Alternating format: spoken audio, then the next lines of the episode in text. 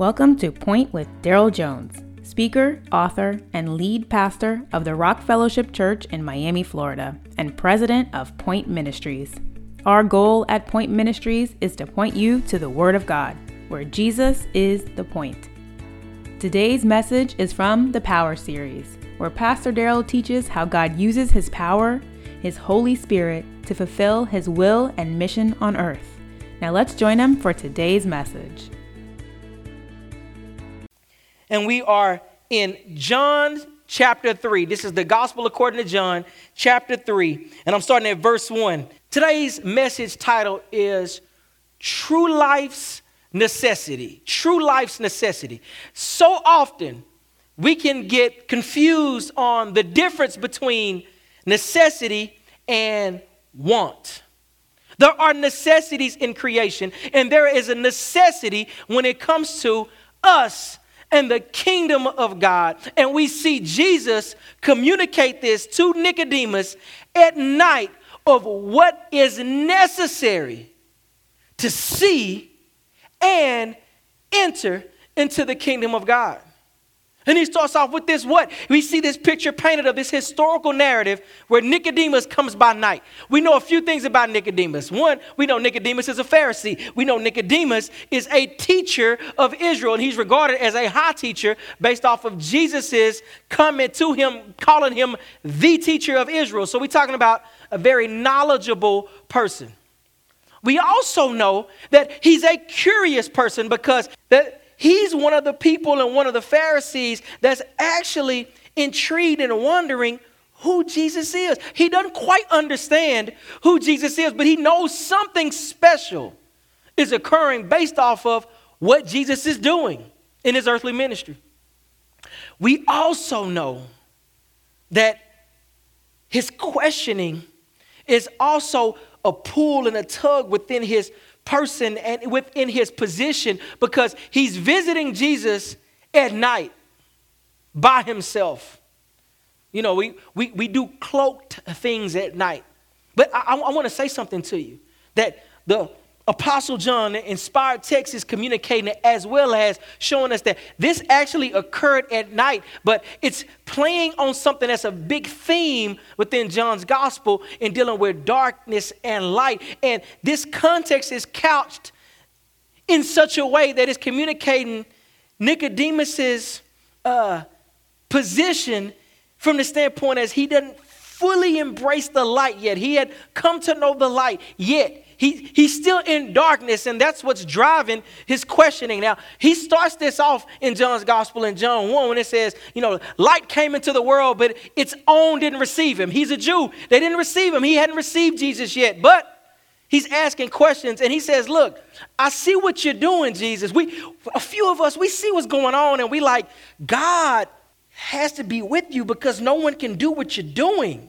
He recognizes God's at work, but he doesn't recognize who Jesus is because he even calls him rabbi. He calls him teacher. He hadn't fully recognized who Jesus is, and the questions are swirling in his mind because he's a teacher. He knows the Old Testament scriptures, and he's confused on what he's seeing and what he already knows and in his experience. And Jesus' response is one that kind of makes me laugh. He says, teacher, we know God got to be with you. You couldn't do the things you're doing unless God was with you. And Jesus says, if you want to see the kingdom of God, you must be born again. And we may be used to that, but if you read that for the first time, you'd be like, what in the world? He asked nothing about the kingdom of God. He's like, what is Jesus talking about? Now, we have learned, if you're reading through John in chapter 2, we are told that Jesus knows the heart of man. Jesus knows what goes on in the thoughts of man, because that's part of Jesus' omniscience. He knows what's going on inside of us and what we're thinking and how we're feeling. So he knows, and I'm one of those guys that, you know, I have this high Christology and what I think about Jesus, and I'm saying, Jesus, yeah, he just replying because he knows what's on the inside. But it's much more than what's going on. It's much more is going on here than when I actually think that initially about Jesus knowing. Jesus makes a comment, and his response to Nicodemus is, questioning and comments is one that's kind of like this. Oh, you think you know what you're looking at, but you have no idea. You think you see, but really you ain't seen nothing yet. You think you might know what's going on. You think you might have an idea. Let me tell you something. You have no idea yet. And the only way you're going to even come close to having an idea, something must occur. And what is that? You must be born again. This statement that Jesus says is as ludicrous as it sounds to Nicodemus, because he's like, hold on, man, I'm a grown man. I'm a grown man. I cannot enter into my mother's womb again and be born. Like that can't happen. What are you talking about? Jesus saying, if you want to come to understand, if you want to see what the prophet spoke of, you must be born again. Now, this born again is something that's not fully just physical. He's speaking of something that's actually a little higher. It's meta. It's super. It's what we would call supernatural. Because Jesus says the same thing three different ways: born again, born of water and the Spirit, born of the Spirit. These are not three different births, but they are the same birth that he speaks of in three different ways. And he chooses that language specifically because he's actually pointing Nicodemus, the teacher of Israel, to the Old Testament text. That's why he says, hold on. You're the teacher of Israel. You should know these things. If you want access to this kingdom, you must be born again. Now, I got to highlight this, because that born again, we read that in our English text. Again, that's actually a word, and John's gospel does this a lot. A lot of his words have what we call in biblical studies a double entendre. It's like he uses both meanings at the same time. See, that born again also is the same word that's used for above. Now, it was more used of in the context of born again, but Jesus also speaking of this birth comes from above. It's not something natural, and that's why he says that which is born of flesh is flesh. That which is born of spirit is spirit. This born again, he's speaking of is a birth from above. It's something that's supernatural. It's a work of God. It is not a work of man. It is not something that me and you just want and we can do it. It's something that God alone does. And it is the move of his Spirit. It is the enter into the person that is now born again. It is a new birth. It is a new existence. It is a new life that's given. And he says, was born of water and spirit, that Ezekiel passage, is born of the Spirit. And it goes to and fro. As the wind goes to and fro, you don't know where it comes from. You don't know where it goes. So is the Spirit. He's letting Nicodemus know mankind has no control over the Holy Spirit. You can't give commands to the Holy Spirit. You can't tell the Holy Spirit what you want. You can't tell the Holy Spirit to come here and he's going to bow down to you and obey. This is the new birth. This is what God had promised. This is what Jesus is saying right now that he's making available. And you may be sitting there like, okay, that's the what, but how does this happen? Jesus followed up with how, like, okay, if I have to be born again and it's a work of God, then how does God do it? Verse 14 and 15, Jesus says, just as Moses lifted up the snake in the wilderness, so the Son of Man must be lifted up, so that everyone who believes in him may have eternal life. Jesus speaks, this new birth is a work of God, and how God institutes it, how we receive this eternal life, how we partake of this new birth is to believe in the person that Jesus calls the Son of Man. Because this Son of Man, in verse 13, he says, this is the one that's descended from heaven. When he says, no one ascended into heaven except the one who descended from heaven, the Son of Man. And then he goes, Moses, as Moses lifted up, so that everyone who believes in him may have eternal life. This Son of Man, this same Son of Man, in both of them, he's speaking to a reality that was waited upon in Daniel's prophecy, that one like a Son of Man would come and would have all authority from the Ancient of Days. would be the Lord himself. He says, I'm that one. No one ascends, the one who descends. He's saying that if you're going to understand anything heavenly, if you're going to understand anything I'm saying, you got to trust the one who has descended, the one who has come from heaven. Now, why this is important. Jesus making these statements, and he's saying, look, your problem is knowledge. Your problem in information, your problem is belief. Will you believe? I know you know the scripture. What Jesus is laying on the table now is, will you believe me, Jesus is saying? Will you trust me? And he says, the how you receive this new birth is to trust in my being lifted up. Now, we gotta really understand what Jesus is saying here. Sometimes people, use this and we think of this lifted up as just this exaltation. But remember John's double entendre, he speaks both ways. This lifted up is both physical and immaterial.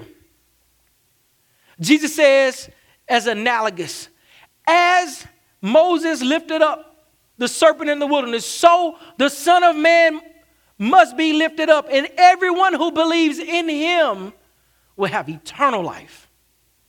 He says that when judgment came upon the people of Israel and they looked to that staff, they received deliverance. If we want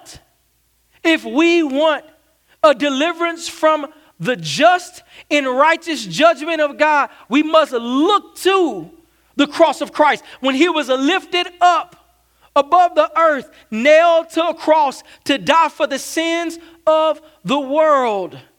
This is how we receive this new birth. This looking to, this is another way of what he says here. Believe in him. This look to is to believe. It is to trust. Not just know about because a text says, but actually to place our full confidence in the work Jesus Christ has done.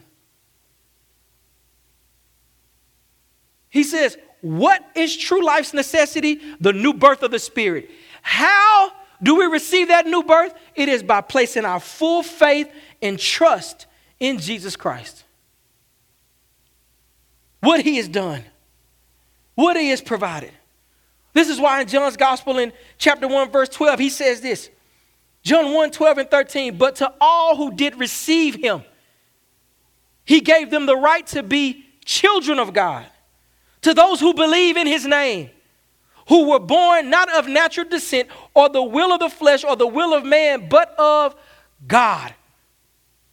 John already been setting the tone from chapter 1 in his prologue. Now we see in chapter 3, it's unpacking it even more. That we who place faith in the Lord Jesus Christ, we believe in his name, his finished work. Said that God gives us the right. He gives us the authority. He gives us the privilege of becoming his child, his son, his daughter, not just a creation, but now his child, speaking to relationship and intimacy, speaking to inheritance, what we have access to because he's our Father. We can't earn our salvation. We can't earn or deserve entrance into the kingdom of God. It is fully trusting in Jesus. And in that trust, we are told, we are guaranteed the reception of the Holy Spirit, that he would indwell us. And that new covenant promise is not that he would come and he would go. That new covenant promise in Jesus Christ is that he would indwell us forever. You can't stand back and watch God and all of a sudden think you're going to understand God. No, it's believe God. And once you believe God, then all of a sudden what he does makes sense. It comes by faith in his finished work. Nicodemus was being challenged to trust Jesus. He was being challenged to recognize by faith who Jesus is as the promised Son of Man. And that is why Jesus keeps pointing him to the Old Testament text. He said, you believe the Old Testament text? All right, now look at me. Believe. This is how God brings about the new birth. I mean, it's not just because you want it. It's altogether trusting. But then Jesus, in the text, we find out why. Why has God done all this? Verse 16, for God loved the world in this way. He gave his one and only son so that everyone who believes in him will not perish, but have eternal life. For God did not send his son into the world to condemn the world, but to save the world through him. Anyone who believes in him is not condemned, but anyone who does not believe is already condemned because he has not believed in the name of the one and only Son of God. This is the judgment. The light is coming to the world, and people loved the darkness rather than the light because their deeds were evil. For everyone who does evil hates the light and avoids it, so that his deeds may not be exposed. But anyone who lives by truth comes to the light so that his works may be shown to be accomplished by God. You know, love drives you to do a lot of stuff. Love moves. This is what I love. He says, why has God done all this? Why is God making salvation available? Why is God promised his spirit? The reason is, it's a demonstration of his love. It's a demonstration. He says, for God loved the world like this. I love that because the word he uses there is not so much about how much God loves. That for God so loved the world, that word so is the Greek word hutos. It basically just means like this, thus. So it's not God loved the world so much. No, God loved the world like this. Like it's about a demonstration. It's not his feeling. It's about a demonstration.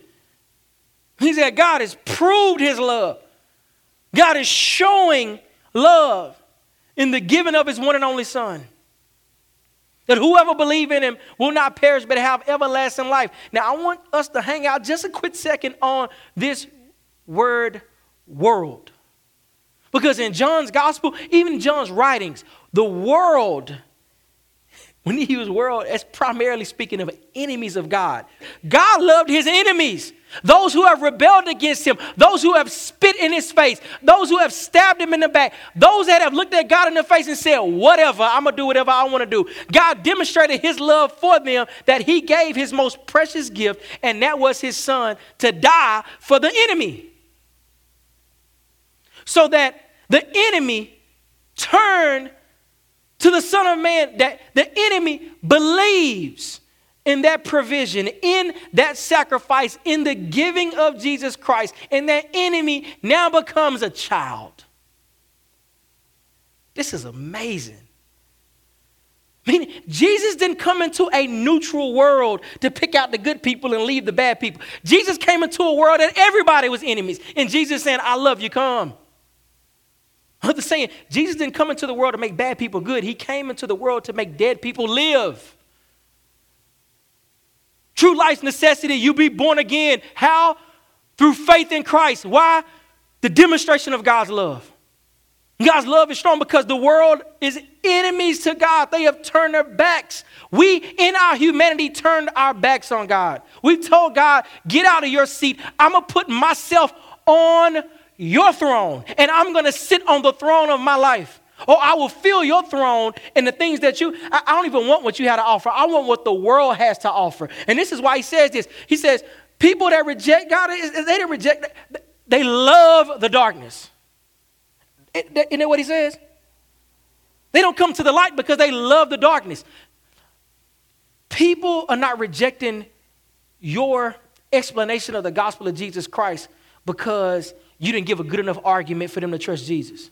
People reject the gospel because they love their sin. They don't want to give it up. They love the life of lying and pride. They love their pornography. They love their cheating. They love their stealing. They love the world. And that's why they run from the light. They don't want it. What's interesting is how Jesus uses this language, though. The one who comes to the light is the one that's believing. And it's not because their deeds are good.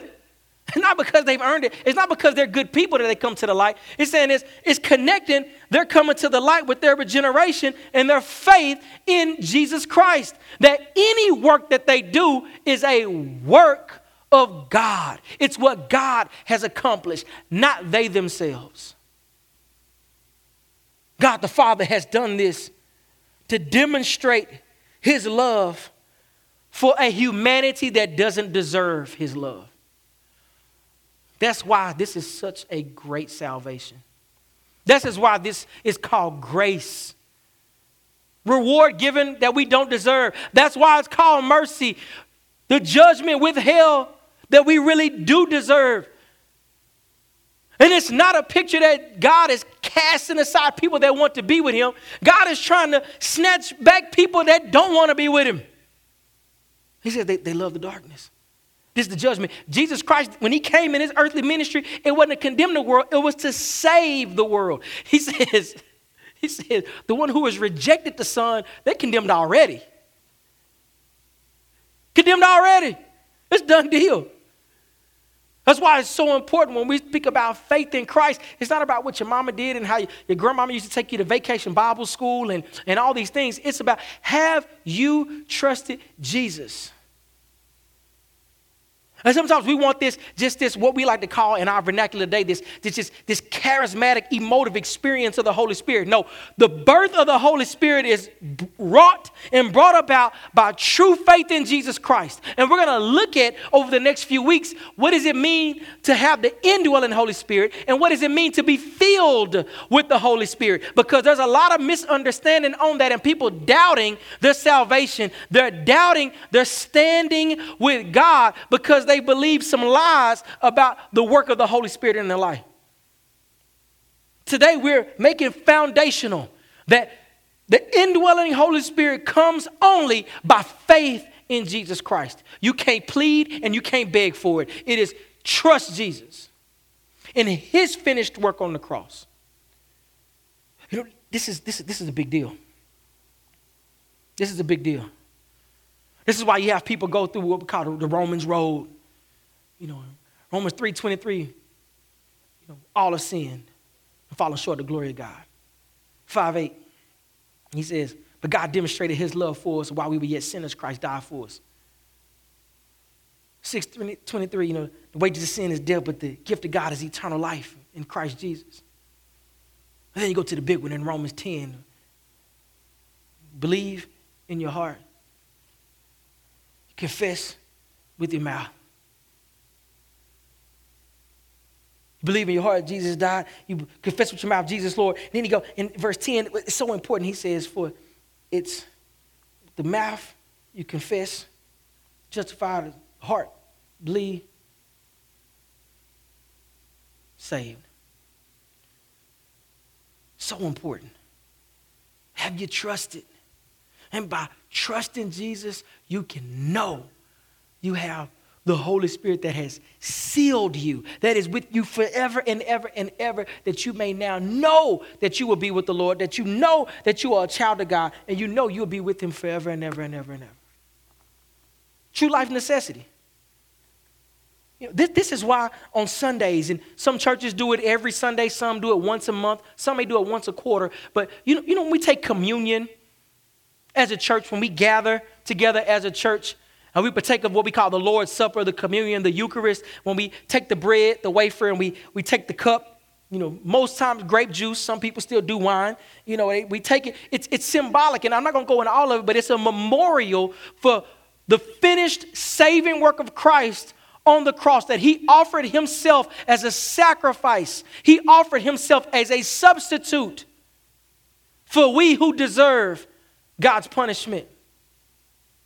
And it's 2 Corinthians 5:21 states that he who knew no sin became sin on our behalf so that we might become the righteousness of God in him. When we take that bread, when we take that cup, we are commemorating and memorializing and celebrating what Christ has achieved on the cross, knowing we are saved because he has atoned for our sin. But you know what's important about that? Why? Why does Jesus use this? He uses that bread and that cup. Just as we need food and drink for physical life, we needed his sacrifice for eternal life.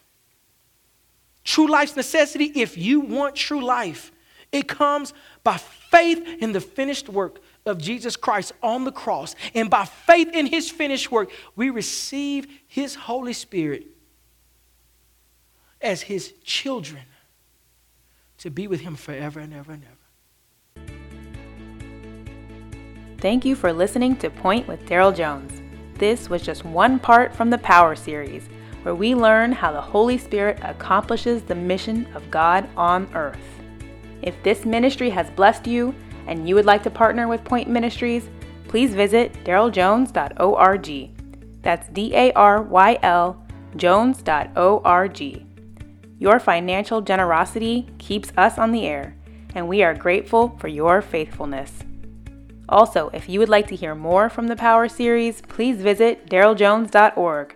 And remember, keep making Jesus the point.